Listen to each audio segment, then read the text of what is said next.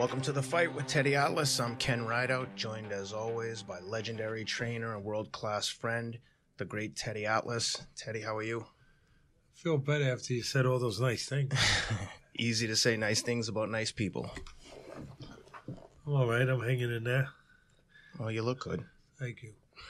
it's uh, I'm feeling, you know, feeling extra proud. I feel proud every day as a father, uh, and I feel blessed every day as a father, and as a person who has good family, my wife, everything, good friends, like you just talked about. blessed, but um, my son just got a promotion with the Raiders. Uh, the GM Mike Mayock, who I think is going to do a tremendous job there, along with Gruden, uh, just promoting him, and it's it's a good thing. You know, it makes you feel good uh, to see your children get what they work hard to get and get closer to that place. And my daughter started a big trial in Queens today uh, with her law firm Wilson Elser. So uh, again, she's pursuing her dreams, her goals, and that's nothing better than that. You know, that's the important stuff. I always tell people you're only as happy as your saddest kid, and when all your kids are happy, it's easy to be happy yourself. and that's a big promotion for your uh, son. I saw uh, Mike Mayock gave him a shout out at the press conference after the um, draft that uh, Teddy Jr. had done some uh, had recommended some really good prospects that they took a chance on, and things are working out. So kudos to Teddy Jr. Well done. Yeah, thank you, thank you. We uh, Want to talk about boxing or you? No, uh, let's get into it. Yeah, yeah, yeah. I just wanted to make sure we gave. I just wanted to make sure we gave. Raiders, uh, baby. gave, Super Bowl, baby. Well, as Las long as the, long as the Patriots away. are still in the league, Super Bowl might be a bit aggressive, but. Why? Why would it be aggressive? Why? Why didn't the Philadelphia Eagles go from pretty bad from the basement to the penthouse, so to speak? Yeah, they did. In one year? Yeah, yeah, huh? yeah. Huh? They huh? got a lucky one past the Patriots. well, if the Patriots don't win, I'm, I'm pulling for Teddy Jr. and the Raiders. Before before this show's over, we'll get rid of that if. We'll just say, I'm pulling for Teddy and the Raiders and the hell with the, the Patriots and Tom Brady. They've had enough. They've had enough. Yeah, no, never's enough. Uh, Let's get enough. into some Never of these enough. fights. There's a bunch of good ones to cover. Let's start off with the Terence Crawford Amir Khan fight. To me, not much revealed there in terms of the performance. It looked like Crawford, in my opinion, was outclassing him on all well, I levels. think there was a lot revealed. I mean, uh, you know, he's a better manager, and I said this before the fight. You know, it's easy just to say stuff, you know, after. Yeah. I mean, where's the risk to that? There's, there's no, there's no weak. Uh, you know branches you're climbing out on there. You yeah, know, well, those don't, yeah, you're climbing redwoods, baby. In terms of the performance, there wasn't a lot revealed. However, I was quite. He's just a better manager, though. I He's a better manager and a better promoter than he is a fighter. Hundred percent. And he got fights that. And again, I saying this before. Yeah. Because it'd be too easy to say it after, and it would be wrong. Right. But you know, he gets fights that other fighters deserve more, and you know, I mean I, I get you have to bring a promotional value to it, but that promotional value is overstated. Well, I you think know, the promotional numbers either. The promotional value to me is out the window because the one big revelation there was I'm still shocked that watching even replays of it that he took the first chance he could to get out of there. That low blow, okay, maybe a little bit low, but you've seen people overcome much. It was more. low and was on the side. And listen, we're not in his body. Fair. Let's let's say that. But um, they do wear protective cups, and uh, for you know, you want to have the kids leave the room for a minute. I'll describe how the how protective cups first were promoted when they first came out with it, it's it's iron encased in leather, mm-hmm. and it fits around the groin area, obviously. And when they first promoted it, they had a guy wear it. I wish we had a baseball bat. I'd have you demonstrate it right now. and, and, the guy was stand there with the cup on, mm-hmm. and uh, the other guy would take the baseball bat, whack, and he was still standing afterwards. Mm-hmm. I mean, I'm sure he was very careful with the placement. You you make sure you have an even swing, but uh, the point is he's got a cup on. It was on it. Now, if it hits on the wrong angle, I get it. I understand that. But this was more on the side of the leg. Uh, listen, can that cause problems too? Yeah. but did he behave like a fighter when the moment came to behave like a fighter? I think most people would say probably not. Uh, you know, and again, I what I used to do. We're not in his body. I'll say it again.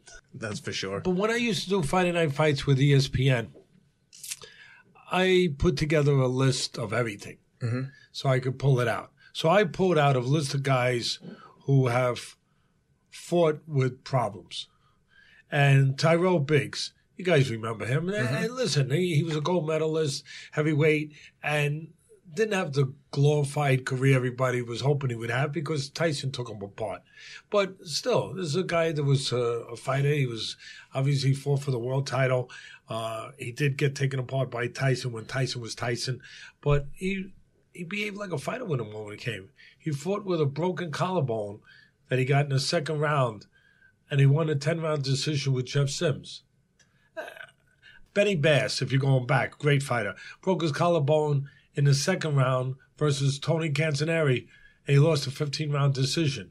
Mark Breland went into a welterweight title fight with a broken hand against Harold Volbrecht, and he won by KO. Floyd Patterson, I know this firsthand because my man, my mentor, Cus D'Amato, had Floyd Patterson, and they went into the Archie Moore fight with a broken hand. They knew they might never get another opportunity to fight for the title. So what do you do? Right? You bite down. You go do what you got to do. Right? So did he bite down when the moment came? No. Again, are- we aware time has passed? We haven't heard any kind of uh, news or any kind of uh, dramatic news that there was something else at play there. Uh, you just you're getting that kind of money, and there's a responsibility.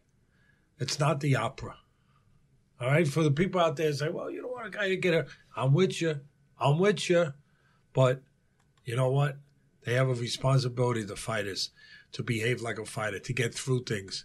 If you look up the definition of fighter in Webster's, I'm not positive exactly. You're a lot smarter than me. You've gone to all kinds of colleges.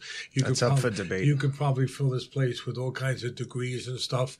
You know, get rid of some of these pictures and put those those degrees up there and stuff. I, I like the pictures right now, but it would be beautiful. But the point is that you know this this is a guy that when the moment came, he he didn't find a way to overcome. And in Webster's dictionary, for me, fighter, well, the premise of a fighter, the definition, the pure definition, the definition I would go by, the living definition, overcoming. You know, I mean, again, Webster's might, you know, have something much more, you know, deeper and detailed, and but overcoming, finding a way, was- finding a way. He didn't find a way. It looked almost sad to me because it looked to me you're, you're being diplomatic. Uh, Someone being a little more harsh would say he just quit right, right on TV. I mean, he was just I've had enough. There's nothing I can do. I'm helpless in here. The ref didn't do a good job. See, we try to again this show. If there's value to the show, I want to be that we we don't just do a quick, you know, scan going through the grocery line.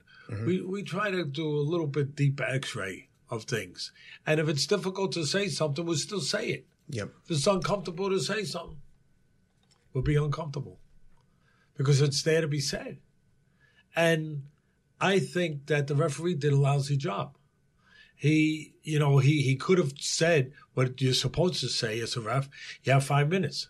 Never said that. Exactly. Never said that. You know, I'm not saying it would have made a difference if the guy made up his mind that this was his out. If this was his parachute to get out, well, then he was going to pull the cord and he was going to get out.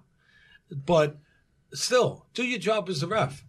We're asking a fighter to do his job. Do your job as a ref. Explain. Get get everything together. Be organized and say, okay, you got five minutes. Yeah, that was the part of that confused me. You should just, he should have just grabbed the fighter and said, "You have five minutes. Stand over neutral corner, recover, Control the issue. Control the Exactly. situation. He's looking at. He's asking the corner, "Can he continue?" It, it was just like you said. It was confusion, and the ref could have done a better job of taking control of the situation, and it seemed to spiral. And like I said, just watching him basically quit. I mean, I don't know how else to describe it. Well, I'll describe what would be worse if he's rewarded now, you know, with a Kell Brook fight for that. hundred percent. That'd be worse. And listen, I know our brothers over there across the pond. We have a love hate relationship. You know, we we joke with each other. And if there's any hate, it's on your side, because there's no tinge of hate over here. Just love, just love. There's no hate. And um, you know, I hate to walk into a pub there and you know seeing darts as big over there, see my face in the dartboard, but it's it's love over here, and I would just say that Barnum and Bailey don't make Barnum and Bailey saying true when he said that great promoter. There's a sucker born every two minutes. Don't make him right. Don't make him right. And and the Khan's made enough money. He's he's never, you know, God willing, he's never going to be, you know, on a breadline. He's never going to be in a situation that a lot of people can be in that don't have the means to take care of things you want to take care of in life. He's made a lot of money and hopefully he'll take care of that money properly and always be able to be in a happy place and a good place with himself and his family. But let someone else make it now. Yeah. Because you've had the opportunity uh, to go and – and that was the the plan. That after this fight, you know, decent showing, you go and you make the Kell Brook fight, which over there there was interest. Yeah. But now to make that, uh, that would that would be like rubbing salt in a wound. Hundred percent. Well, I don't want to give Khan too much of the airtime versus Terence Crawford, who did everything that he had to Crawford do. Crawford did a tremendous great. job. Looked good. Listen, we again before the fight, not after the fight, yep. talked about how Khan makes mistakes. You know, he's got good physical skills. He's got good assets. He's got speed. He's got power. He's got good long arms. He's got some wheels. Obviously, has a lot of experience. But he always makes mistakes. Always, uh, technically, habit wise, intellectually, does something wrong at the wrong time. Never corrected the mistake of understanding range with his jab, where you jab from a distance. Everyone says, "Oh, jab, it's a great weapon. It's a dangerous weapon if you don't use it properly. Like any weapon, if you don't load it right, if you don't clean it, if, you don't fire it in, in safe places, the right time, if it's not in the right hands, it's dangerous. So the jab, as great a weapon as it is, you throw from too close, bang, you get hit a right hand. You got to throw from the right range, where you're outside of the right hand range. He doesn't.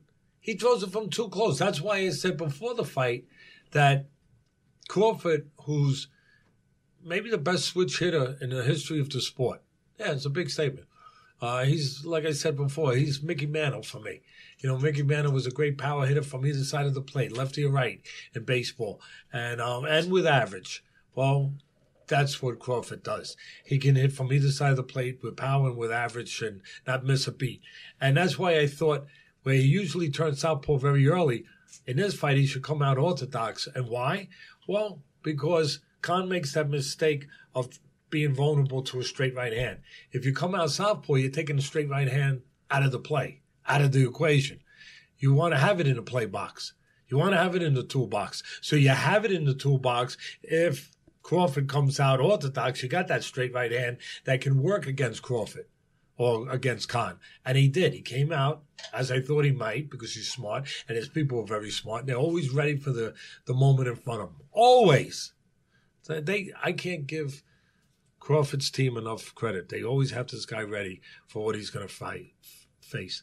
And so he comes out in the first round knowing that Khan makes mistakes and knowing that one of his big mistakes is he throws that jab from too close, knowing that it's the straight right hand that can catch him. So he comes out orthodox, so he's got the straight right hand ready instead of coming out southpaw where the straight right hand wouldn't be available. Mm-hmm. And bang, catch him a little late in the round. Mm-hmm. You know, that's where Khan survived it. Yeah. But right away he made a mistake. Bang, caught him. And then, you know, Khan survived some rounds. Uh, give him credit. He survived some rounds, but then what was around the fifth round, sixth, whatever it was, where Crawford started putting water in the basement. Yeah. You know, take those wheels away. Good way to take the tires away. Take a, you know, take a little air out of the tires. Yeah. You know, somebody's got good tires. Take some air out. Body punching takes a little air out. Mm-hmm. and he starts going down there. Then he's going up and down. Boy, it was it was nice. You started taking him apart a little bit, Yeah. and uh, and then we got to where we got to. Yeah, he definitely made a case for uh, his argument to be in the top of the pound for pound with Lomachenko. I think those two, along with Spence, are um, three really good candidates up there. Um, I think Crawford's opponent was a little bit better than Loma's, but they both look really good. Did what they had to do. I'd love to see this Spence Crawford fight. What do you think of the chances of seeing that get made? Uh, little or none, because the situation that boxing is in. You know, boxing. Everybody complained about Don King, and I'm not saying bring Don King back, uh, uh, please, but I'm just saying that. At least when King was around, he controlled everyone, especially in the heavyweights, so they could fight each other because he controlled everyone. Yeah, and, and and it was wrong that he controlled everyone, but uh, he could make fights because he didn't care. Because no matter who won or lost, he won. Yeah. Well, it's the same situation except different people control. You got one promoter control one guy on one side of the street, another guy on the other side of the street con- controlling another. And you know, if the fighter that you want to see fight that fighter is with the guy on the other side of the street, you ain't seen it. yep. That's the problem. We're you know, if that guy on that side of the street has all the fighters uh, that you want to see fight, all right, you got you're gonna see it. But but if one of those fighters is over there, and in this case, one of those fighters is over there with one of the other guys, Yep. he ain't seeing it unless you know it gets to be such a big fight that you know the stars line up like Pacquiao and Mayweather, which was Which was very which- late. which is never gonna. It was late in their careers, yes, but I mean, it just just to see a fight get that big, uh, that's that's almost impossible to see again. I mean, then you saw again something become that big, but it wasn't a conventional fight. You know, it was Conor McGregor and Mayweather. Yeah. you know, from from UFC. So That was it an was, outlier. It was, it was different. Yeah. The last big one was Mayweather Pacquiao was the last real big money fight in this era. Beyond real big. I mean, it was a phenomenon. Yeah, yeah. I mean, I think they've got over 100 things don't each. happen. And then, um, yeah, that was. Uh, I, I, I mean, they agree. made almost as much money as you make. yeah, I wish. I'll take a small percentage. He, he's a good. He's look, he's smiling. It's great. Well, that'll be interesting to see what they do next there because um, the one downside to that um, Crawford Khan fight, and you just touched on it a minute ago, was the uh, really poor numbers. The pay per view numbers were terrible. I think they were 150,000. If 150 again, what do we? Do? and we don't, with those numbers can't be to move the validated. We don't try to move the grocery by you know with that that thing. I wish I invented that thing. you know, and then just move by. No, we we we're a little bit more like the guys in the airport. The stuff goes through. We look at it. Yeah, yeah. You know, some of those guys don't look real close. You know, but but we we we try to look close. I think that um, I think they did about a third of what the Mikey Garcia and Yeah. Spence fight did. Granted, Look- that's a much more competitive fight, but it- that's a looking at it huge, huge difference. 150 again. That's what they're p- putting out there. Yeah, Looking at it close, I don't know if it's really 150. I'm not saying it's not. yeah. No, I, t- I think those numbers tend to get exaggerated. Also, I, I, I'm, they do sometimes. Uh, Are they in this case? I don't know for sure, but I know they're not bragging about the numbers. yeah, That tells you something. yeah, You know what I mean? Mm-hmm. They're not standing on a rooftop saying, "Hey, this is what we did." yeah. That tells you a little something. Tells you a lot. And when asked about it, Arum said, uh, "We're in a new era, meaning with the streaming and everything," and basically deflected from the question of was it as bad as 150, which is terrible for a big pay per view fight. It's not good. I mean, it's you- you're not hitting your numbers. You No. know, I mean, but again, uh, sometimes you can be just because you're a great fighter, as Crawford is, doesn't mean that you're always gonna bring great theater, or or people are gonna think you bring great theater, Mhm. or or that it's gonna equate into you being in this case, a pay per view maven. Mhm. You know, and part of that was the guy that he was dancing with. Yeah, You know, it, it wasn't you know it wasn't Fred Astaire, Ginger Rogers. You know, it was it was somebody that had two left feet. That's a good description. I mean, and and an injured foot or Yeah. leg or Allegedly. Let's get on to. Uh, we've covered that one pretty in depth. Let's you're let's, the man. You are the man. You really are. You're the best. let's talk about this um, young welterweight uh, Regis Prograis. Sure. He looked really good. He was fighting um, Kiryl Relikh on the zone back uh, about a week ago. Um, he looked phenomenal, and uh, I mean, It was one sided though. I mean, one si- very, very. I mean, the guy was the the the kid Relikh was a decent opponent. I mean, he wasn't a tomato he's lo- can by he's lost means. at top level most of the time. He won one fight at the top level, uh, or at a close to the top level. You you'll see it right there. You go ahead. You read it off. He has he had two losses coming into the fight. One against Rances Barthelemy and uh, Ricky Burns, both unanimous And then he beat Bartholomew for a world title. That's right. Yeah, so that's his big win at, at a top level. Yep. And and yeah, he's lost at the top level, and but he's got that one win, and he listen he he never got started, and uh, he was dominated. You're right, he was, but again, uh, you want to see something coming back at the guy a little bit uh, before you say. Before you go on that mountaintop, I use that analogy again and start screaming that, hey, come look at what I'm watching here. Or come here, you, we're going to see another great one, you know, coming down the path. Before you do that, or like Bill Parcells used to say about Tony Romo, before you start getting out the Hall of Fame anointment oils and putting it all over them, uh, let him play a full season, you know, when, when Tony Romo was first being seen.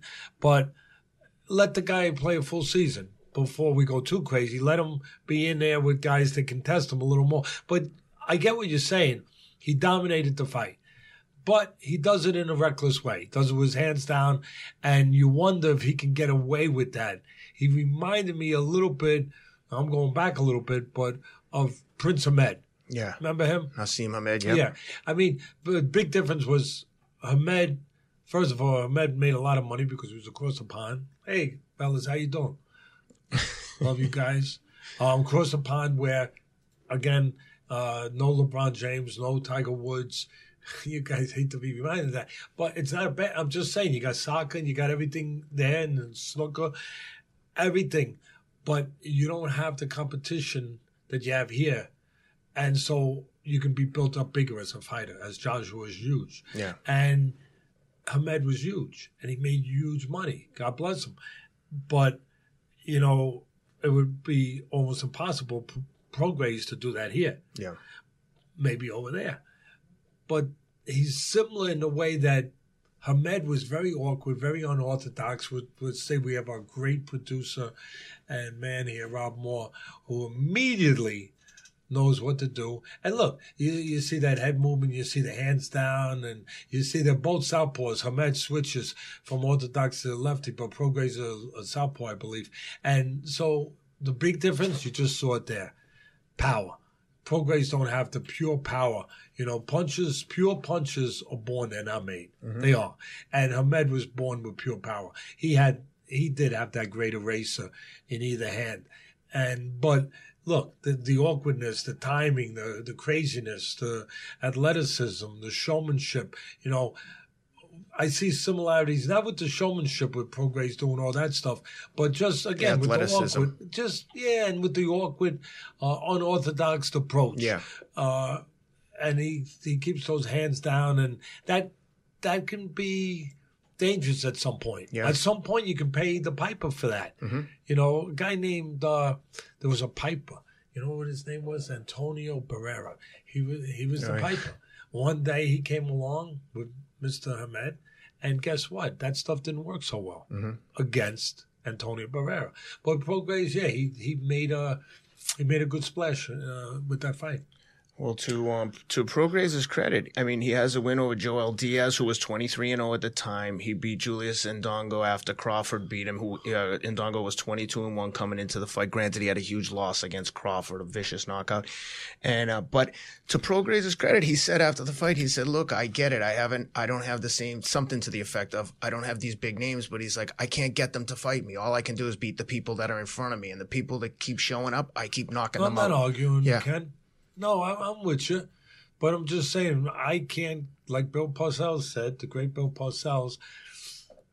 he- better be watching this podcast, Bill. No, you better be watching. You'll be tired. There's no excuse, and it's not summertime. You're not up in Saratoga with your racehorses yet. Hold So on, You better be watching this. He's texting me right now. He said, "Tell Is Teddy I'm watching? watching." Yep. All right, thanks, Phil. Appreciate that. you know, and but before you get those anointment for the Hall of Fame oils out, let them let them go down the road a little bit more. That's Yeah. Yeah, but but that's I, fair. I'm with you. I'm, That's I'm fair. with you. I'm curious to see what he does. He looked exciting. He was uh, hyped after the fight. Needless to say, he's calling for everyone like uh, you would expect a champion to do. So But you know what I didn't like during that fight? Uh, and again, you don't want to hear the truth then then turn the knob because and, and listen, there's going to be some guys out there that maybe they like us. Some guys are going to say, "Oh, he he wasn't nice to me." I, I'm not trying not to be nice. I'm just trying to. If there's something that's there to be said, to say it yeah, instead of trying to be friends with everyone. I mean, that's kind of not our job right now. You know, just to, not to be enemies with anyone, but to say what has to be said. Luis Pabon, uh, the, referee. the referee, I don't think he's good. I don't think he's good. And and sometimes I have doubts about him. I have doubts of whether or not uh, he favors people. You know, you can figure that out any way you want to figure it out. Why somebody would favor somebody in this business, you go figure it out. But uh, he he he he was horrible in that fight. He Yep. almost got the guy that you're bragging about knocked out.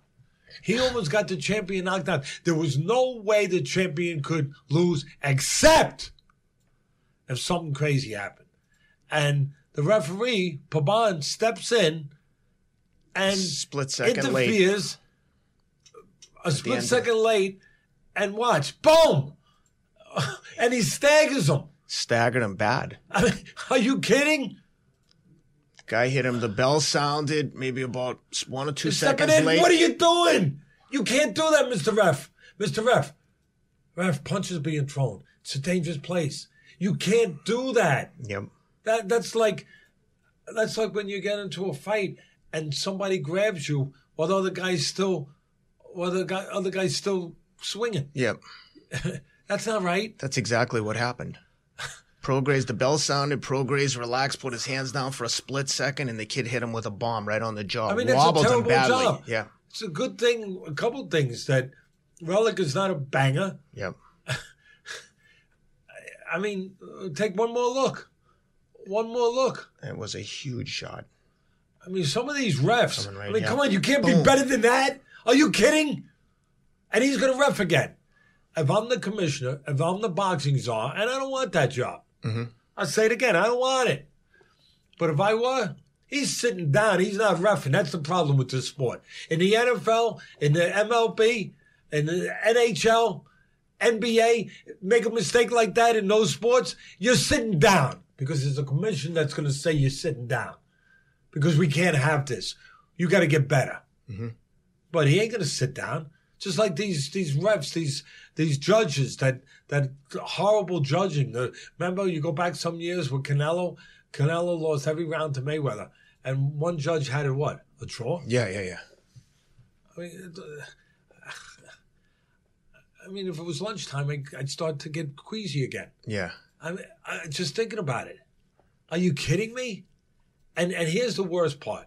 That should be the worst part. That judge, a woman, happened to be, judged again right after that. Like, I mean, like judged. I don't know how far after, but but judged again. Like, should never be judging again. I, I'd have move on, move forward.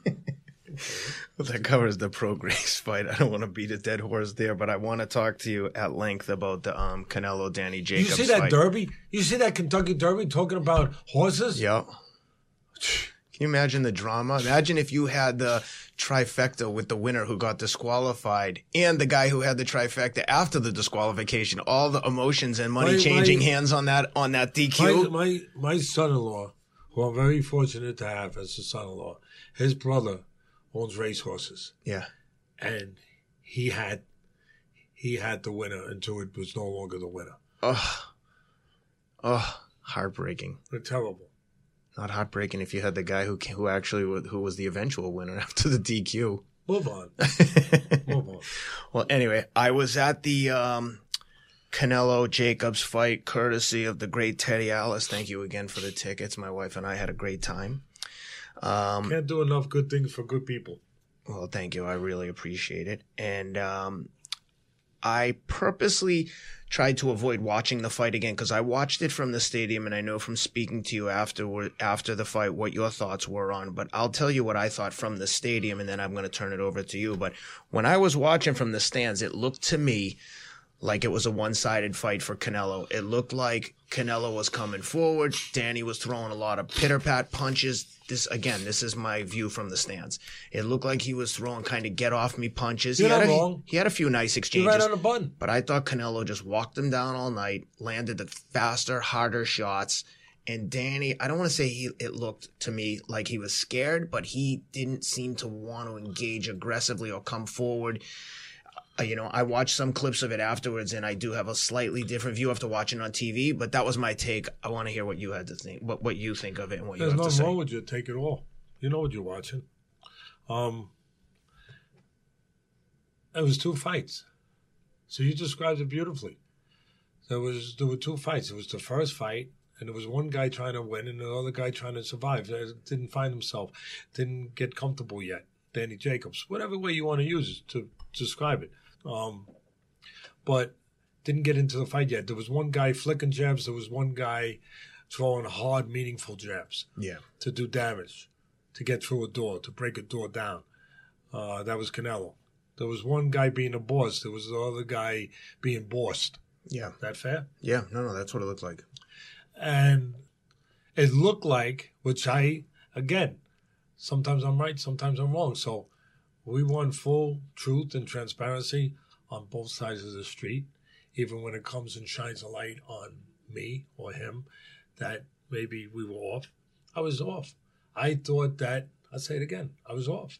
Not off with the winner, but off that I thought that there was a good chance in handicapping this fight before the fight, obviously. I wish I could handicap him after. That's that's that would be pretty good percentage. I would have. I would hope of winning. That I thought that Canelo could stop Jacobs late, break him down, and be too physically strong, maybe too mentally strong, but too physically strong, and break him down late in the fight. I thought maybe somewhere eight, nine, you know, Yeah. somewhere in that, and didn't turn out that way. He won the fight. Some people thought bigger than others. Uh, the judges had it more towards what I had it. Uh, the commentators thought it was bigger for Canelo, but and maybe some other people did too. But it was two fights. It was the first fight of a guy trying to survive, a guy not sure of himself, the other guy that was in control and looked like he was going to push him off the cliff. And it looked like the naturally bigger guy was the bigger guy physically. You could see the size difference. Yeah. I mean, to me, it was, I'm, it was almost startling. I looked at it and said, wow, whew. You see, he's a bigger guy, Yeah, but he wasn't a bigger guy where it counted. right. He wasn't a bigger guy in in who feels they're bigger, who behaves bigger. That was Canelo, and Canelo gets to in the first six rounds. He's pushing him. Looks like he's got a chance to push him off that cliff Yeah, if he keeps going. And then after about six, he stops. He slows down. Now look, I'm not here to make excuses, but I'm here to illuminate, to to put light on every possibility. And he wears a knee brace. Uh, again, I don't want to go down there and make an excuse for anyone. I don't have to. But he wears a knee brace, Canelo. And there was a little talk about it before the fight that he can't do as much road work as you used. I, I don't know. Uh, I mean, there's a lot of ways to get cardiovascular conditioning besides just traditional road work. But it's your responsibility to find those ways. Yeah. And did it look like he, he he started to gas, like the petrol started going towards this side, you know, a little bit towards the E. Yeah, was that that? We don't know for sure, but it looked like that was happening. He was starting to have vapors instead of you know strong fumes uh, with with petrol to burn the bottom line is he went from dominating to where he opened the door for Jacobs to get back in. Yeah. It looked like Jacobs was on his way out the door. Now, I'm gonna I'm gonna go a couple places here with this. I'm gonna say that I'm always saying fighters can't get enough money. Can't get enough money. Give them more because of the risk of that's that's connected with what they do. But is anybody worth three hundred sixty million dollars? I don't know. Uh, If you can get it, you are. But in the world we live in today, everything is exaggerated. Everything is is about you know what what is neon? What what like like a guy hits a ball five hundred feet in baseball. Give him another hundred million. why, why not? Yeah. Right? What the hell? Why not? Give another hundred million. You know? And so does that mean that they're great in in all the dimensions that really equate into greatness? Does it? I, and why are we so quick to say somebody's great? But back, there was a day when we were more careful with that word. Now a, a guy hits a ball, a guy jumps up and dunks backwards. He's great. Oh, wait a minute. Let's go a little farther down the road. Before, I think is part of what goes on in society. We're human beings. I think it's connected to we want to be around and be able to have bragging rights to say we were around when the great ones were around Yeah. because it makes our time on earth greater. We're human. We like that stuff, mm-hmm. right? We do. Uh, if if we can say someone's great, then and we were around to see him, well, that's that's better for us. Makes us feel better. You Great know? by association. You know, so we're around during those times. It's, it's human nature. It's it's part of being a human, and I think that when you go and think about it, Canelo showed in this fight he's not great. And again, those haters out there, just like across the pond, you come now. They're going to be coming from ac- across the Mexican line. Don't don't do it. Don't do it because I think Canelo is terrific. I think he's tremendous for the sport. I think he's a good human being. I think he's great for the sport. I think he's, I, I think he's tremendous. And I think unlike Triple G, he's been improving over the years. Where Triple G stopped improving. That's one of the things. I thought that Triple G won those two fights with Canelo. I did, but I, one thing is Canelo was getting better and has improved. And I give his people credit. I give him credit for that. But if he was great, here's my argument, people. Bef- you know, put put those daggers away. Put them back just for a minute. Just for a minute. You could flick them out again later, right? As long as that stuff can't really come true. We didn't get to that technology yet, did we?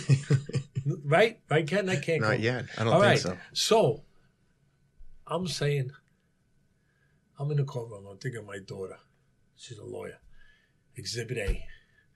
With a fighter getting to that point in the ring that I just described, that Canelo had, Jacobs had, where he was starting to push him off the cliff. Yeah. Do you not think that Marvin Hagler would push him off the cliff? No, no, that's fair. Push him off. Do you not think that he would push him off the cliff like a bulldozer pushes a car that has stalled and sputtered because he was stalling and sputtering? Would have got behind it and shoved it out of the way, Yeah. pushed it right off the highway and off the cliff. Do you have any doubts about that? That Sugar Ray Leonard would have reached in and pulled the carburetor right out of the engine, ripped it right out? Why? They were great. But what what makes them great? What makes them a little bit different, a little bit special? Because they were excavators. Yeah, they were people that dug and they dug deep to look for things all the time. Yeah. They were they were searchers. They they were they were explorers. They were guys that would explore into caves and, and places. They would dig and they would keep digging and they weren't afraid of hitting rock. Damn it, if they hit rock, they they pull out the sledgehammers and they pulverize the rock. They they just dug for because by digging you could find. And they weren't afraid of finding. They weren't afraid of what they might find by going down and, and there was no light there. and you couldn't see. The guys today, they want to, they want a light. They want someone to yell, "The coast is good." no, I'm being serious. Yeah. I really am, and and I'm I'm saying that doesn't make them tremendous and the best of our time. It does, but there's something a little different about being great.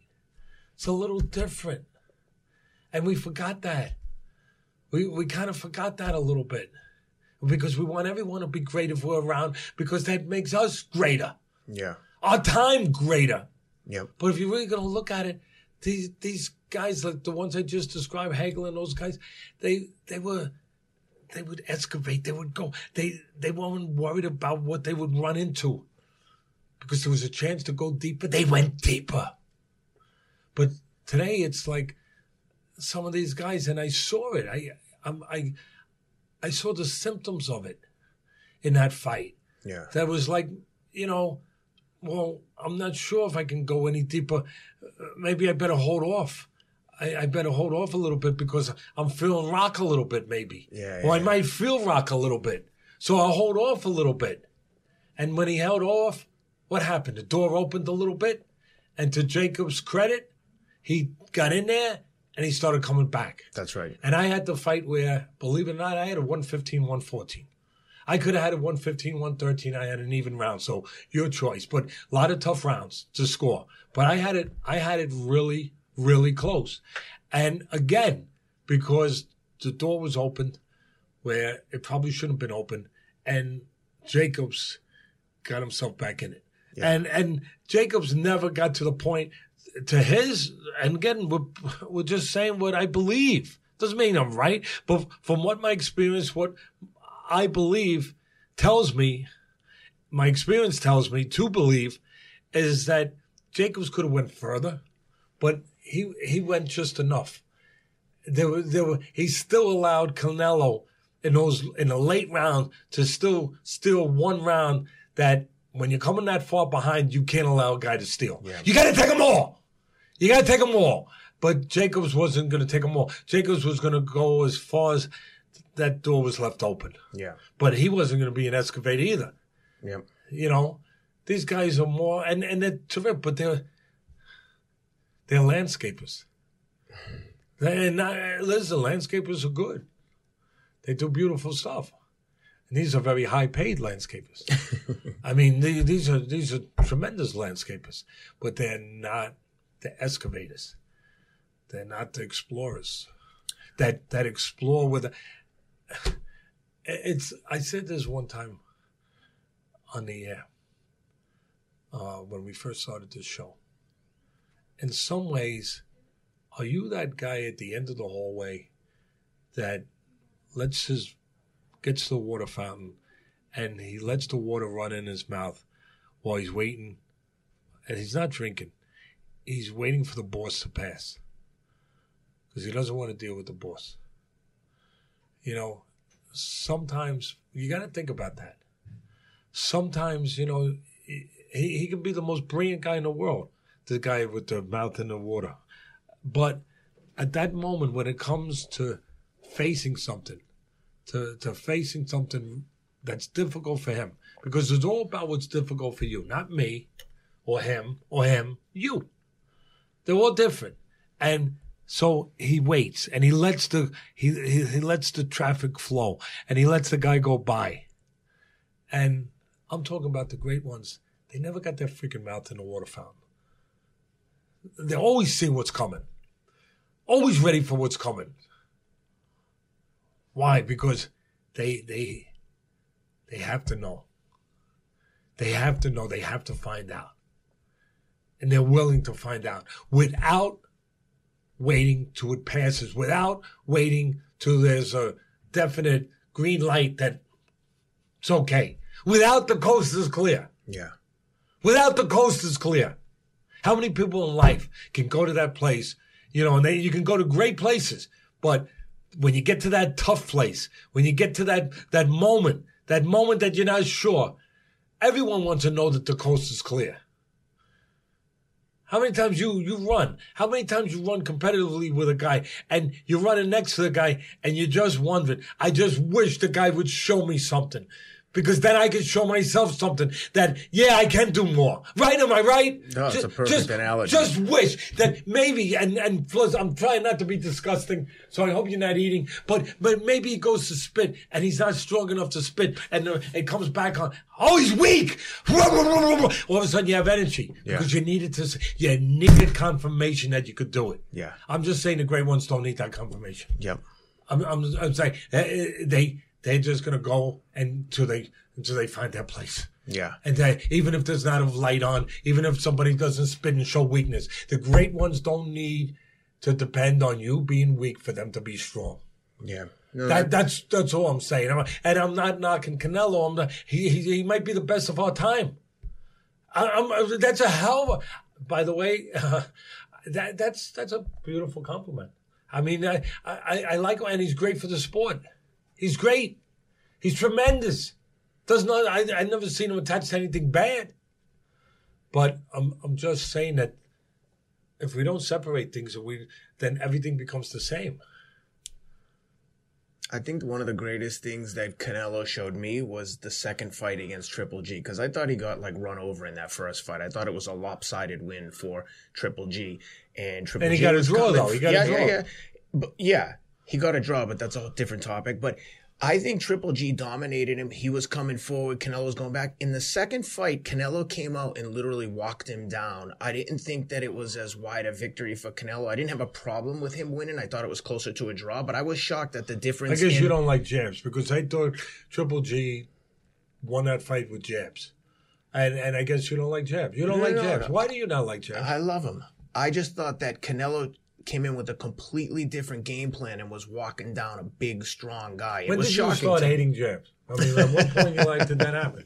No, did no, it happen like- like like uh, after you know mid school or before that? Or was it a situation that happened one time that a guy was jabbing in a Oh, I love the jab. It's, it's the topic of conversation with my children every day.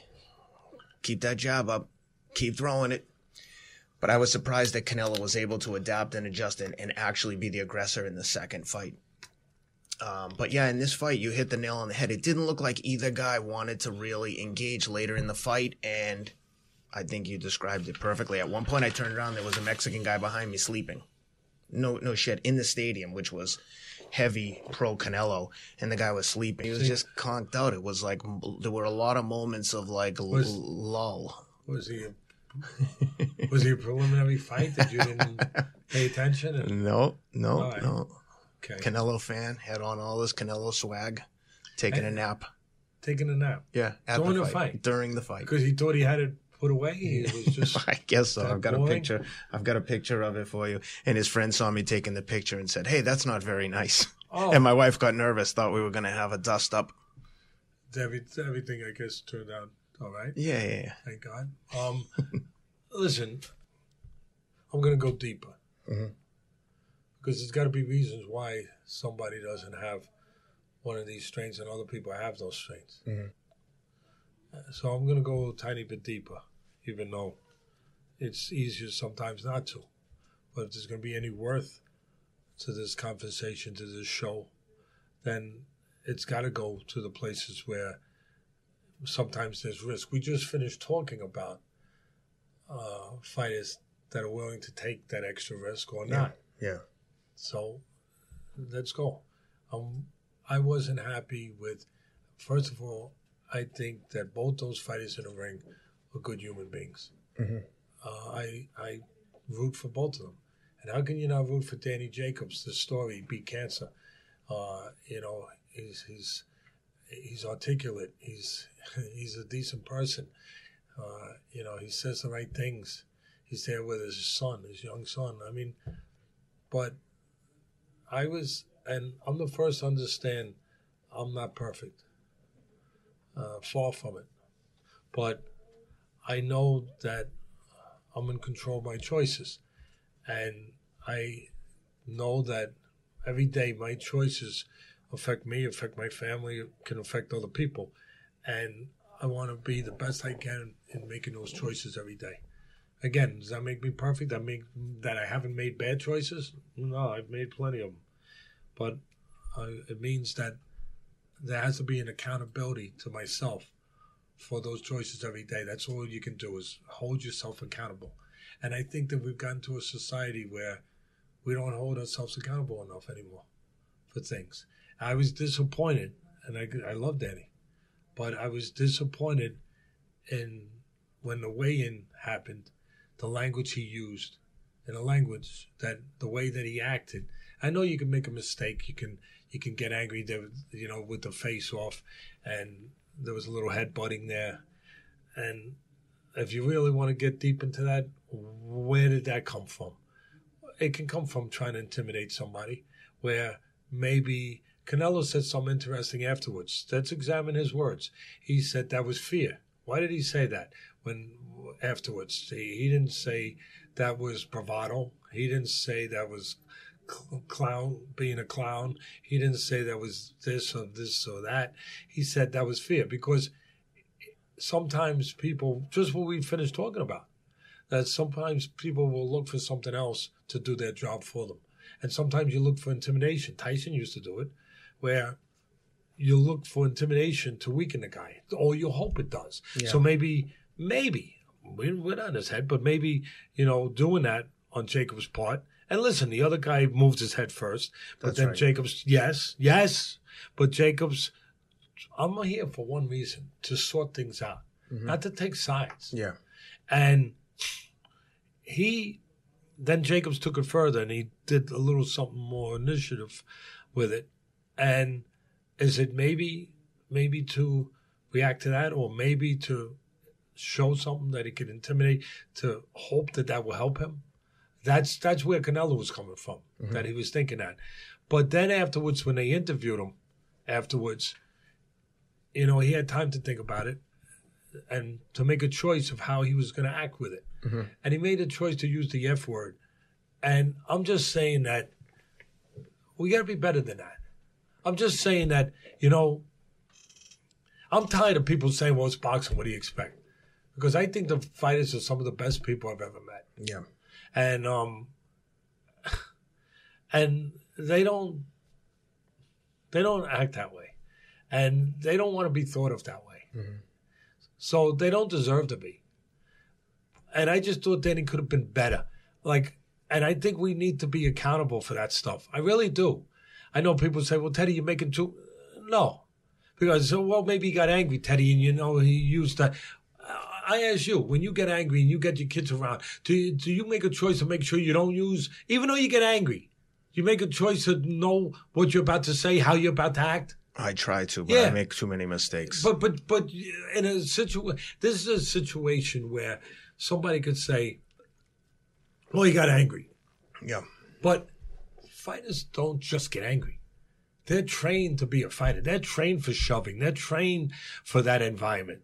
They're trained for that stuff more than you or someone else. They, this is what they live in.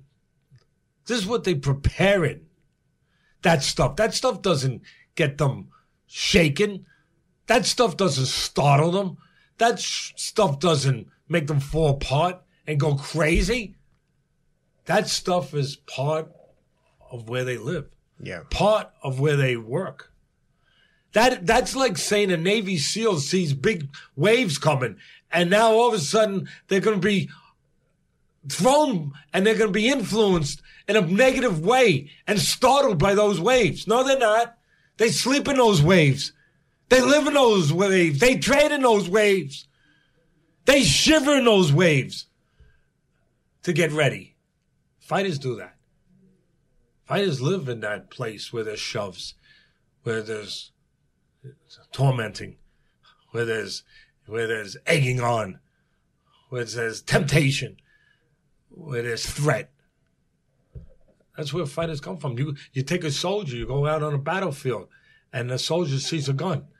Uh, are they going to all of a sudden get startled by that? No, no. They expect to see that gun. Fighter expects to have those things happen. So it's a choice. It's yeah. a decision. Now, why did he make the choice? I, I know he's better than that, but I'm just saying, why did he make the choice to go there when asked a question, to go to that place and to talk that way with a young son there?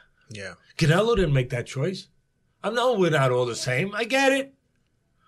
But you don't I know he don't want to do that in front of his son. I know that. But he did. And I would presume there was other people's sons there too that are young that probably don't want their sons to have to hear that. And I would go further. I would say, you know, again, it pisses me off when people say, well, it's boxing. No, it's not. It's a choice. It's an individual choice. It's not boxing. It doesn't have to be. You go to the NBA before game. Do you hear that? The NFL, do you hear that in, in that kind of setting, in a press setting? No. No. They make a choice not to. Why do we make that acceptable? And we do, we do make it acceptable. And not just in boxing, in, in general and thing. We we don't hold people accountable for being better in certain circumstances where you have control over being better. You have a choice over being better. The commissioner there, the uh, Bennett. I mean, are you kidding me? You you're telling me he's an FBI, former FBI. He he couldn't go over and whisper in his ear and say, Danny, you know, we can be better than that. He wouldn't say nothing. He'd be, he'd be, you know, taking pictures with him. He'd be all around. Why? Why? Would he tolerate that if somebody ran up on the stage and used that? You answer that. Would he? Absolutely not. Of course he wouldn't. But it's tolerated because you're dealing with a star. You're dealing with a guy making $10 million. But you're dealing with people. You're just dealing with another human being. And don't we want to be the best human beings we can be? And again, I'm far from that. But I want to be that. I want to I, I want to hold myself accountable to how I act. So what my kids think about me and the example that I give to them. I just think we go I just think that you know, make an example of the commission. He, he don't say nothing, and other people they don't because they want to be around the star. Yeah. And and because we will accept less and we will compromise things that we normally wouldn't compromise to be around a star. Well, no one did that more than Mike Tyson. When he came back from his comeback tour after he got out of prison, that one press conference when he went on a crazy rant, everyone just stood there and looked at him. And I mean, the things he was saying were. But you still saw people, but you still saw fathers taking pictures with them right afterwards. hundred percent. I, I'm going to use a powerful word. Really. I think it's disgraceful that we can't demand more of ourselves. That, that we can't demand some kind of accountability for those kind of behaviors. That mm-hmm. we want to be better. That that we just that, and I know Danny's a good person, a decent person. I get it. And he's not, but I'm just making a general point because the point was there for me to make a point. I could have left it alone. Yeah. Could leave the just leave it. But, you know, and, and maybe if he was strong enough, I'm going to go deep again. Maybe if he was strong enough to not use that word, to be strong enough to to not make that choice to make that word, use that word at that point. Maybe to not go there, to not go there. Maybe he could have been strong enough in the fight to go to the right place when he needed to go further to that place. Yeah. Maybe he would have had the strength. I just think that those things are connected. I agree. I am just trying like to give part people of a defense understanding of, and and a reason that these things matter. That they do matter. They that if we're strong in these departments, in these areas, we can be stronger in other areas mm-hmm. that that are more important to us. That if, if we can be strong enough to make choices, the right choices, we can make choices, the right choices somewhere else. Yeah. That they that they are intertwined. That that there is a connection, you know, with such things. Mm-hmm. He, you know, he he used during the Danny doing the press without talking about. He said, "I'm from Brownsville." He used that as though that's to scare somebody. I always think it's funny that people think that they're tough because they were raised in a particular neighborhood. There's is like, tough. He Yeah, is tough. I agree, not but not because he's from Brownsville. But listen, but what does that mean? I, I know some of the greatest people from Brown and, and all the fighters. There were some great fighters from there, but but people that never became fighters that are just great people from all kinds of tough. But what I'm saying is, what did I say earlier? We shouldn't be trying to have somebody be weak for us to be strong. Right. We shouldn't look for something to make people weak to be strong. We should look for one thing, us, Yeah. to make them weak. Us! Our strength to weaken them. Not not something else. Not something else. And hoping that it weakens them. So to to me, it's all and nobody else gonna touch on this. But to me, it's like, oh, I'm from Brown. So you should be scared. Well, do you hear Canelo say, I'm from Juarez? That's a pretty tough place in Mexico. Yeah. I don't know if that's where he's from, but I'm just saying, you can grab a city. Yeah. I'm from Juarez. Oh, oh, oh. I, I mean, uh, uh, you know, Lomachenko, he's from the Ukraine. Guess what? There's some real rough places. And guess what? It ain't an easy life coming from the Ukraine. Okay? But do you hear that? No. No. But because it's because they're dependent on what matters, not on that. And it's it's almost as though you know I'm I'm I'm from Brownsville and I have Brownsville. I'm, I'm I represent Brown. Well, as I look, you're in the ring alone. That's right. They ain't getting in the ring with you. Number one. Number two. So what? Okay, great. But is is that meant to? What is that meant to do?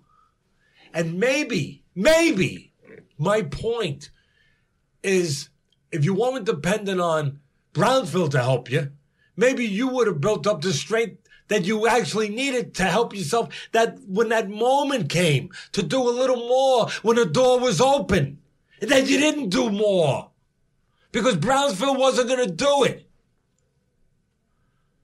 And the final thing, because I'm I'm in, I'm in. Freaking. But and Danny again, I, I he's he's one of the few people that probably could get cross endorsements in the sport. That's that's how good a representation of a human being that he is. But that's why I'm saying this. Exactly. I think that's what the point is. Be better. That's why it was surprising. Please. No, I'm just saying. Really. Because I don't want to hear this. Listen, you know one of the people I admire most? Not because he's a star, because who he is on television, doing the stuff that I do, you know, in a different sport, commentating and all that. Charles Barkley. Yeah. I do. I just I, I I like him as a person. I like what he stands for. I like his honesty. I like his not being afraid to make people not to say things that people won't like. And if he believes in saying them, uh, even people close to him, I admire him for that. For the for that because he thinks the truth of what he believes in is more important than the falseness of having people side with him Yeah. because he won't say it. Mm-hmm. Well, you never know where those people really are anyway, until you know. Yeah. Until you know. Mm-hmm. One good thing about being brutally frank sometimes, you find out Yeah. quicker whether or not somebody really believes in you or Yep. really wants to be near you. Yep. You find out quicker. It's it's kind of like uh, using some of that mosquito spray. You know, it gets rid of uh, people. It, it gets rid of them pretty quick. Yeah. Not just mosquitoes. yeah. and and I'm and that's and but the one thing I I think it was Charles that I had disagreed with him, and I understood it. I understood because it was his it was part of his persona, it was part of his belief, it was part of his core. Where I think it was him. You correct me if I'm wrong. Where years and years and years ago, with the Nike commercial, all this stuff, where he came out and said, "I'm not a role model." That's him. And that again, that speaks to his honesty. It speaks to him saying, no, no. And I get it. Parents should be a role model. That's right. Yeah, yeah, I'm not a role model. I do care about how I behave, but I'm not a role model. But but I'm just saying that sometimes we're things that we don't choose to be. That there is a kid watching a fight that wants to be Danny Jacobs, wants to be Canelo. And I get it. It's not his responsibility to be a role model. I'll say it again. I get it. I get it. But sometimes, because we're blessed and because of our hard work and because our gifts from nature, from God, whatever you happen to believe in, that we're in a position where people will look up to us. And we we don't have a responsibility to be a role model at that moment, but we have a responsibility not to screw it up. We have a responsibility not to be something less, Yeah. not to be something else. We don't have to be a role model, but in that position where people do look up to you, whether you ask for it or not, don't be something that they shouldn't look up to during that moment. Be be stronger than that. Be less selfish than that. Be more, more conscious than that. Be be better. Yeah. Be be what your title is. Champion. Mhm. You don't have to be a role model. Be a champion. Because a champion represents a lot more that that green and whatever color belt, whatever organization you're representing, you know, that, that, that belt that you carry in the ring. Yeah, it's great, but it's great because of what it represents. It's not great because of what it's made out of. You're great. You're a champion because of what you represent. You're great because of what you're made of. Show it. Part of being a champion, part of being a champion is just not that you can carry a belt and that you can, you know, hear that word when you get in the ring. Part of it is what it what it means to other people. When they look at a champion, that's what a champion looks like. That's how a champion behaves. Wow, I want to be a champion. That that's how a champion walks. That's how a champion talks. That's how people look at a champion when he walks in a room. That that's that's what a champion is. It's it's what it's what people look up to. It's what what can entice people to be more. It, it- it- being a champion is about how you you know how you comport yourself, how you carry yourself, how you conduct yourself, and to a certain extent, that means how you influence other people. Again, you're not trying to be a role model, but a champion means you're special. A champion means not just that you're special because you throw the ball farther and because you punch harder and quicker and you put combinations together and, and you, you run faster and, and you jump higher and you, no. Because the way you behave. Because you behave special. When the time comes to behave special, comes. That's a champion. You find a way to behave better than you might feel like behaving. Yeah. That's a champion. And I'm just saying, so you don't have to be a role model, but since you are called middleweight champion of the world, just be that. That's enough. Yeah. Just be that. And when you, when he said, you know, and he went into saying, Danny was talking about, he used the word culture. He said, you know, I'm building culture. And, and then how do you build culture when you drop the F bomb? I mean, for me, tell me if I'm wrong. I get what he was saying, but if you're gonna be something and you're gonna say you're something, what's that old saying? You're gonna talk the talk, you gotta walk the walk. Yeah. That's fair. Is that fair? Very. So if you're gonna talk about these things, and these are such important things, and you know what? People like Danny need to talk about them. They need to talk about them. Talk more about it, Danny. They need to talk about it. We need it. We need it. You haven't looked around out there? We got problems. we got problems. Please. We need it. This is important. So do it. But if you're going to talk culture, don't talk it as you're using the F word. I mean, cursing's not culture. It's a choice. It's a weak choice. Culture's strong. Culture's not weak. Culture teaches, builds people, doesn't lessen them. That kind of behavior lessens people. Doesn't build them. Culture leads. It, it gives positive examples of our past so we can build on them for the future. I mean, that's culture. Culture is power. Mm-hmm. It's not weak. Culture's up. It's not down. I, I, I just wanted to. I'm just saying that if you're going to be in that position as a champion, not a role model, understand your words and their meaning and the significance before you just toss them around. They're important. They're important. Yeah. And taking responsibility is important. And um, you know what? Sorry if I went uh, down a road that wasn't just purely about jabs and right hands and uppercuts and uh, counterpunching, but I I thought it was a road that I have a platform, and if I can't use, I tried to use it for twenty some years on ESPN to protect the fighters, to care about the sport, to say things, to right wrongs, and again, I'm far from being a perfect person, but I do care about being better. I do care about the right things. I do care about the world that my children live in. I do care about uh, what my kids think about me and how I behave when moments come. And I do care about responsibility as, as being a parent. And I thought that it, it's my responsibility having a platform. I can either just go and just, you know, clock out Mhm. or during that time that I have an audience, I can say things that I think might be important. Yeah. And that's what I did.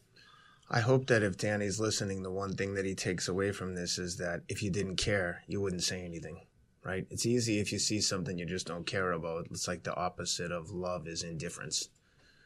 So, When Hopefully I was that's what- ESPN all those years, you, you know, saying some of those things caused problems for me. oh, I'm sure. And and but but then every once in a while, I would I go through an airport and somebody come up and say, "Ted, thanks, thanks, Ted, for saying that." Yeah. And I'd be like, and, and I'm weak, like anyone else could get weak. I was like feeling down and a little, like, who cares? Nobody cares. What the fuck am I? What am Yeah. I, the solo idiot out there? and, and and then all of a sudden another guy come by. Teddy, thanks, thanks for saying that. Yeah. So some people can, you know, and um, but they can't say it, hmm you know. And I just figured that when I used to work at ESPN, well, I still do, but I'm saying when I was doing the regular commentating on the ringside, I, I would say, and I still do the Sports Center stuff, but I I would say, gee, we have choices here, you know. I just get my paycheck, get the hell out of here. Yeah. Sometimes I'd sit down. I'd, I'd like to sit down. After a tough week, you know, say, talk to myself. Just get out of here. Just get through the fight. Go lefts and rights. And um, just get out of here. Get the hell out of here. You know, you, uh, you're going to get paid tomorrow. Just, just get out of here. And then all of a sudden the light would go on. And I'd start talking and something would happen. I'd just get out of here. That, because, you know, this guy t- talk, just get out of here. Come on, come on, let's get out of here. Get get, get out of here. You know, get paid. You know, go somewhere nice with your wife uh, on the weekend. Get out of here. And all of a sudden, Involuntary reaction. and I'm not out of there. Yeah. I'm I'm in there. Yeah. And why? I'm no I'm no saint. I'm no I'm no great you know warrior. No great protector. We have those people out there, but you know what? I I I, I care. You know, and I make a choice of what I care about. And sometimes when you say you care about something, you got to show it. Yeah. And sometimes when you show it, uh, you got to show it in a way that uh, there's no guarantee that everyone's going to agree. There's no guarantee that there's not going to be a few bruises for showing it. Yeah. All good points. And um, before we before we leave that, before we end the um, conversation on Canelo, um, I saw just uh, either yesterday or today, De La Hoya came And out. sometimes your partner, not you, not yeah, you, Yeah. and God bless you for it. And I'm being, you know, fooling around, but I'm Yeah. being serious. I would notice as I started saying those things that it can be a little difficult. Yeah. You know, Yeah. Yeah. all of a sudden you get a little far away. Well, I'm not. I, you know, around. So what did you? I'm not with him. What do you think about that? and uh, you know, but um, but I didn't see any of that with you, and uh, I love you for that. Thank you. we're in it. We're in it together. One of the things I wanted to talk about just quickly is um, I saw a comment from De La Hoya. He said, um, "Oh, maybe for next fight we get Spence to move up like Mikey Garcia did, two weight classes, and um, fight Canelo at 160." And I don't know. I saw it and I was thinking, number one, Garcia was looking for that fight. Spence isn't out there campaigning to move up two weight classes, so why call him out? And if you're going to call out Spence, why not suggest, I don't know, maybe the voice of reason, meet him in the middle? Why don't you try and get him to move up one weight class? You come down a weight class. I just think it's interesting that the promoter is out there like calling out these like mythical fights. I mean, if, if that's the case, why not call out the heavyweight champ? See if you can meet him in the middle. I mean, are you just going to call out people from different weight classes that have the biggest names? No, I agree with. Let me answer. it. Silly. Could we maybe call this the human condition again? Yeah. That you just put your best foot forward. You're just thinking of yourself. You're not thinking of nobody else. You're being a selfish. Uh, no, but I mean, and a businessman. And if you could get away with it, you get away with it. Yeah. Let me ask you, Oscar, how'd that work out for you against Hopkins when you moved up to middleweight? Did it work out? Uh, not that good, right? Okay. Um, okay. So uh, maybe you want to rethink that, the seriousness of it. I mean, it's easy for you to say, Yeah. and I get it. He's a promoter. He, I get it. Yeah. But that doesn't mean that it makes sense Although I would, else. although I would love to see them fight at 154. I think that would be an exciting matchup. Um, to see Spence and uh, Canelo at 154. Yeah, listen, let's not forget, no, in fairness to Oscar too, a little bit, let's not forget that this journey was taken at one time by a guy named Canelo. Mhm. There one time, there was a time, and again, see, that's the one thing. I'll go back on the other side and I'll, I'll let you flatten me. I, I, I'll say, go ahead, uh, let the let the rain rain, you know, if if that's the case, and I got to walk in it. Yeah. But I will make the point that to what Oscar's touching on it a little bit, and I could stand by what I said previously, but there was a time when Canelo was making that journey when people thought, "Oh my God, you better not try to walk up that mountain, uh, going up towards a guy named Golovkin." Uh, and let's not forget, Canelo did start off as a junior welterweight, went up to a welterweight, and But let's also then he remember that he has some PED problems too, and you know, Yes. just moving up that yes, kind maybe of. Maybe that helped him. Maybe that helped give him confidence. Maybe maybe that maybe that did, and that's a shame. It's a damn Not just shame. confidence, but physically, and like, maybe that was part of the strong dude. equation where they were able to say yes because they they you know uh, what's that song? Do with a little help from my friends, right? Maybe, um, but all I'm saying is he did make the journey. Canelo did make the journey from junior welter to welter to junior middleweight to middle, and during that journey, some people, you know, thought that he might as well be trying to, you know, climb the Himalayas without oxygen, without a backpack, without a warm coat. Uh, to to get up to that mountain that Golovkin was on. And forget about it. But he did go up that mountain. He did he did finally decide, and maybe with help from his friends, uh, unfortunately, but he did decide to take that climb up Yeah. that mountain and do what people thought couldn't be done. He scaled it. Mhm. You know what I mean? So it's not impossible. And then if we go back to earlier days in this great sport, they did it a lot. There were Yeah. catch weight fights all the time. Mhm. You know what my favorite fighter of all time is? There's a few of them. Uh, Henry Armstrong. Oh, what a monster.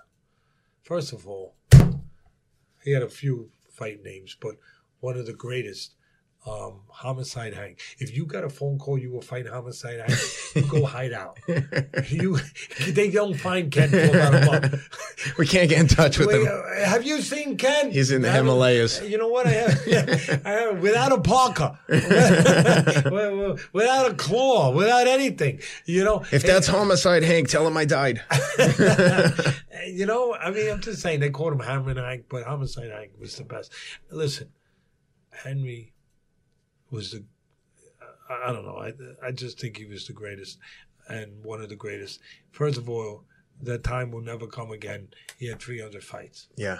He had maybe 120 It's knockouts. crazy. 120 knockouts. Oh, please. Uh, maybe 115, whatever it was. And, but this is a guy who held the full featherweight title, full lightweight, no, no in between titles. Mm-hmm. None of these, you know, you, I got 22 titles. Junior this, in between junior this, uh, The regular. uh, regular this, silver that, uh, copper this, uh, cop, uh, what? what? Uh, what? Uh, you, you need goggles like like the jockeys in a race to keep that stuff from hitting you. I, I- mean, just to see clear after a while. Yeah. But here's the thing: he held the featherweight, lightweight, welterweight title simultaneously, defending them, and he fought for the middleweight title against Ceferino Garcia. He refused to make a deal with the boys. You know that they wanted him to make a deal. So what happens? They rob him. It's a draw. You know he won. Yeah. 15 round draw. He won. Yeah. So really, if if things were fair, and they're not fair, but if they were, he would have had featherweight, lightweight, welterweight, middleweight. You talk about a monster man. you talk about like my son says when he sees these great players in the NFL in a complimentary way. He says, "Guy's a beast. Yeah. What a beast! This guy is dead." I mean, this guy was a beast. Homicide Hank, baby. And then my favorite with him is another guy. You know who it was? Who? Sam Langford. Now he was in the twenties, and he was around when there was a bad when our country wasn't as great. I was trying to get better, and it got better. But it wasn't as great as it is now, because it was during a time where black fighters, black people, weren't treated fairly, and so he couldn't get a because he was black. He couldn't get a title shot. You know, he couldn't fight some of the white fighters and couldn't be able to do the things that he should have been able to do purely on his merit of what he was. But that didn't stop Sam Langford. That's why he's so special to me. That didn't stop him. He didn't cry about it or this or that. He just went out and beat everyone in non-title fights, whatever it was, whatever they fight him. He beat everyone from lightweight to heavyweight. yeah, yeah. That's crazy. Yeah, and he beat nine Hall of Fame champions. When you're a Hall of Fame champion, that means you're the greatest. Yeah. not just a champion. He beat nine of them in non-title fights. Sam Langford was. So it, it, it, there's a history in the sport of you moving in up and down, but these are special guys. Mm-hmm. Because to do that, you got to be special internally and externally. You got to be externally, physically. You got to be to be smart. You got to be have a high intellect. You, you have to have you know know the, all the nuances. You got to know every nook and cranny of that ring. You got to know all the tricks. You got to be all those things, and you got to be mentally able to handle the the threat of that, mm-hmm. the, the the temptation of of those doubts coming over the wall uh, like ninja Yeah. and and crippling you. Yeah, yeah, yeah. You gotta be the package, baby. You gotta be everything. And he was everything. He was everything. He was the package, and he could move up and down and wait. Uh, oh my God, there he is. And look, look how special he looks. If you're special, look, look. That's what a special guy looks like. That's that's all you need to know. That uh, nobody ever saw a special guy, a champion. That's a champion. That's a special guy. I mean, look at this. Uh, Where where is his stats? Where's the record of fights? Do we have that? Um, Yeah, we've got it here. Total fights, wins, wins by KO. Look at all the weight 200. 256. Now let me tell you something. This is, he had more than that. And I don't want and you you got to do me a favor. You got to find Armstrong's because he had 300 fights, but he had more than 256. And I'll explain to you why it's not showing. Back in those days, there were certain states that boxing was not legal. Yeah. It was abolished. Mm-hmm. Well, It wasn't. I think So that's the same with Armstrong here. probably and and so what you would do is you would have you would go to a stage you still have to fight but nobody would record it the Yeah. fight wouldn't be recorded with judges so what they did was they called it a newspaper decision the local newspaper the next day would write who they thought won Yeah. so those one recorded those fights so some of these guys might have had a hundred of them Yeah. Can you imagine? A hundred of them, besides the 200 that are on record. So eh, there's no telling how many fights, but I tell you the legend. And with legend, you don't know what's that. Now, back in those days, they didn't just fight, you know, 12 rounds or 10 rounds or 15 rounds. Sometimes they fought 20, 30. you know, it depends on, you know, what era, when, how many rounds Yeah. they went. And this was a fight, and it's the legendary story. I don't know if it's accurate. All I know is I love it. Yeah. I don't. I love this story, and Sam Langford earned this story. So he's fighting another fighter, and and, and a good fighter, good fighter, but he's going, but he's not Sam Langford, and the guy knows the legend of Sam, and they used to weigh in the morning right before the fight, and they go fight, and they would walk out. They would walk out with the ro- robe draped over their shoulders. Yeah. I mean, like special guys. These these are special. I mean, and they walk out, and there might have been an arena that was just put together in plywood and everything out on a field where there'd be 30,000 people there, Yeah. 40,000 people there. And they're walking out, and they just finished with the weight, and they're walking out. And I don't know how many rounds the fight was. Could have been 20, could have been 30, what, whatever it was. And they're walking out to the to the field where the ring is, and as they're crossing by each other, here's this guy. He's got to fight Sam Langford. That like Ken getting a call that he's got to fight Homicide. You know what I mean? Your your your your legs might might be straight. You know I'm what fake. I mean? I'm They- faking they- a low blow. They they uh, they might they, may, they might be they might be wobbling a little. Yeah. You know they might be crickling a little. Yeah. They might be making a little noise. Just maybe they might look a little bit less than like they might look like Mama Spaghetti on a Sunday. They've been sitting there a little little weak, Yeah. A little weaker than they want to be, and uh, you know, and they're walking out there, and as they're walking out, this other fighter again. I don't know if it's completely true. I just know that the story's there. And he's walking out, and as they cross each other, the guy who's fighting, the great Sam Langford, they're going out there and they're carrying boxes. You know why? You always wonder where did that saying come from? I don't know that it came from here, but here's a good example of where things can come. Remember that saying, bring your lunch? Yeah. Well, if you're going to be fighting 30 rounds, 20 rounds, 40 rounds, whatever, whatever it was, you, guess what? It was a good idea to bring your lunch Yeah. because you're going to be out there all day. Yeah. So now they're going out there, and there was a custom where they would bring a little crate with oranges. Hmm That's what they thought they that would give them sugar and give Yeah. revive them and give them nourishment that they needed during you know Yeah. during being out there for all those rounds. So I guess whatever amount it was, if it was thirty, he had thirty oranges. The fighter. If it was twenty, he had twenty oranges. Whatever it was. So they're crossing paths. All of a sudden, the guy looks and he sees Sam, and Sam's only carrying five, and he don't have a box. He's got them like this and he's got five oranges. And the guy looks and goes, Sam, you you you miscounted, Sam. You you, you only got five. And he looked at him, Sam Langford, the great Sam Langford, looked at him and said, Only gonna need five. Only gonna need five. Can you imagine looking at him saying that? Can you imagine? That's a good one. Huh? Yeah, that's Right? a good one. and he knocks him out in the fifth. Now again, is that is that uh, is that just part of the legend that grows? Maybe, maybe, but it's pretty damn good. Yeah, that's a good one. Well, listen, we're to wrap it up here. I just want to give a quick shout out again to all the listeners, everyone who's been leaving reviews, leaving comments. We really appreciate it. The winner of the um, signed glove by Teddy and Alex Gvozdyk, uh, YouTube subscriber Steve McCowan, and the iTunes review is Alexandros Hassiotti, H A S S I O T T I. You guys are the winners of the gloves. We will uh, be in touch. Thanks again to everyone for listening. Uh, really appreciate the support. Teddy, you got anything? Oh, just one thing. Yeah. Congratulations on doing something very special. You, you know, we didn't say it the last show a couple of weeks ago, but you ran in the Boston Marathon. You, I mean, anyone who can finish the Boston Marathon, but to be to finish the way you did, I think it was two thirty, somewhere in that neighborhood.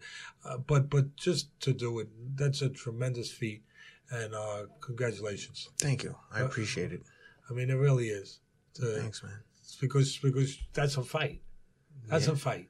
That's a fight. It's definitely a mental battle. Well, that's what it was a physical battle too. Yeah. It's 26 miles. Yeah. I mean, you could be humble, but it's 26 miles. Yeah. You know what I mean? And uh, you you gotta you gotta be pretty strong physically and mentally. There, there's got to be walls that you hit. Oh yeah. There's got to be walls you hit. Oh yeah. There's got to be times where you question yourself, what the fuck am I doing this for? Uh, every single time I run a race, I say that, regardless of the distance. But you make a decision. There's got to be choices made during that race. All the stuff we talked about earlier. Am I right? 100%. 100 It's like, How like, you going to behave? like with Amir Khan, when I start to struggle, knowing that no one cares about this race except me. I, no one is going to ask me or, or look for justification if I decide, you know what, I've had enough of this shit. I'm just stepping off the course. I can't do this anymore. And I'm just going to say, ah, I pulled a hamstring. Uh, my calf got tight. But like you would say, I know what I did and I can't live with myself if I didn't like empty the tank. And that's typically what I do. It's usually either like a, a PR or the ER, personal record or the emergency room. Oh, congratulations. Thank you. I appreciate it. Really, it's and I'll finish with this. I heard there was a guy that ran a race, uh, talking about our great fans across the pond. I never forget about you. uh, dressed as Big Ben. Yeah, I saw that at the London Marathon. Yeah. in a London Mar- dressed as Big Ben. I'm gonna leave it with this. I don't even think him would be buying a ticket to Kell Brook and Khan. That's it. I love you guys. And with that, we're out. Thanks for joining.